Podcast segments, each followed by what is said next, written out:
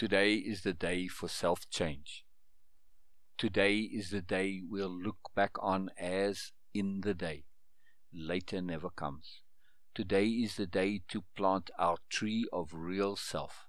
Today is the day we'll look back on and say, Back in the day, I took action.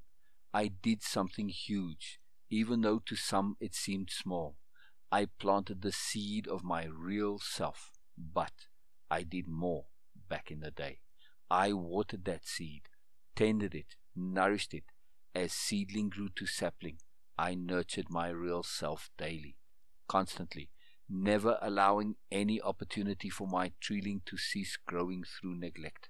I persisted, while my roots of real self grew deep. Then, back on a day, I found my tree of real me no longer needed myself, and I became my tree of real.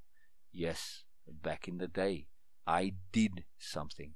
Now, every day is the day of real me. The young man.